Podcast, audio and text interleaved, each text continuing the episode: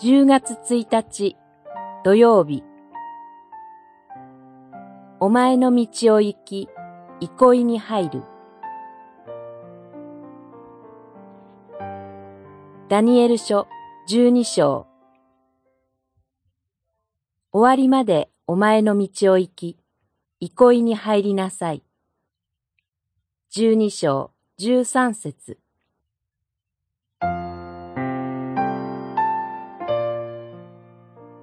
燃え盛る炎、獅子の洞窟、異国の地での命を懸けた信仰の戦いがダニエル書には記されていました。それらの戦いを経て、ダニエル書の最後には、世界の終わりの時のことが記されています。ダニエルはそれを聞きますが、十分に理解することができません。すると、もう行きなさいと告げられます。終わりの時のことがすべて人間に明らかにされているわけではありません。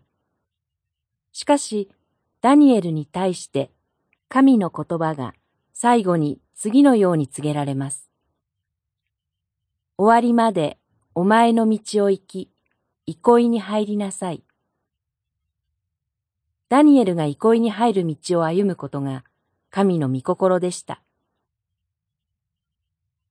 旧約聖書に登場する信仰の先達たちは、長い道のりを旅しました。アブラハム、ヤコブ、ヨセフ、モーセ、ダビデ。彼らは何も期待できないような道の中で神の祝福を経験しました。問われるのはどこにいるかではありません。何をするかでもありません。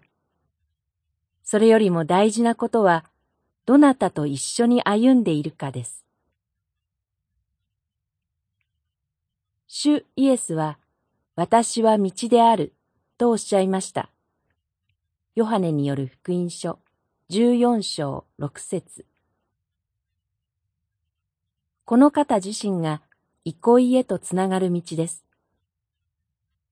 どこであれ、どんな仕事であれ、どんな人間であれ、この方につながっているならば、その先には憩いが約束されています。祈り。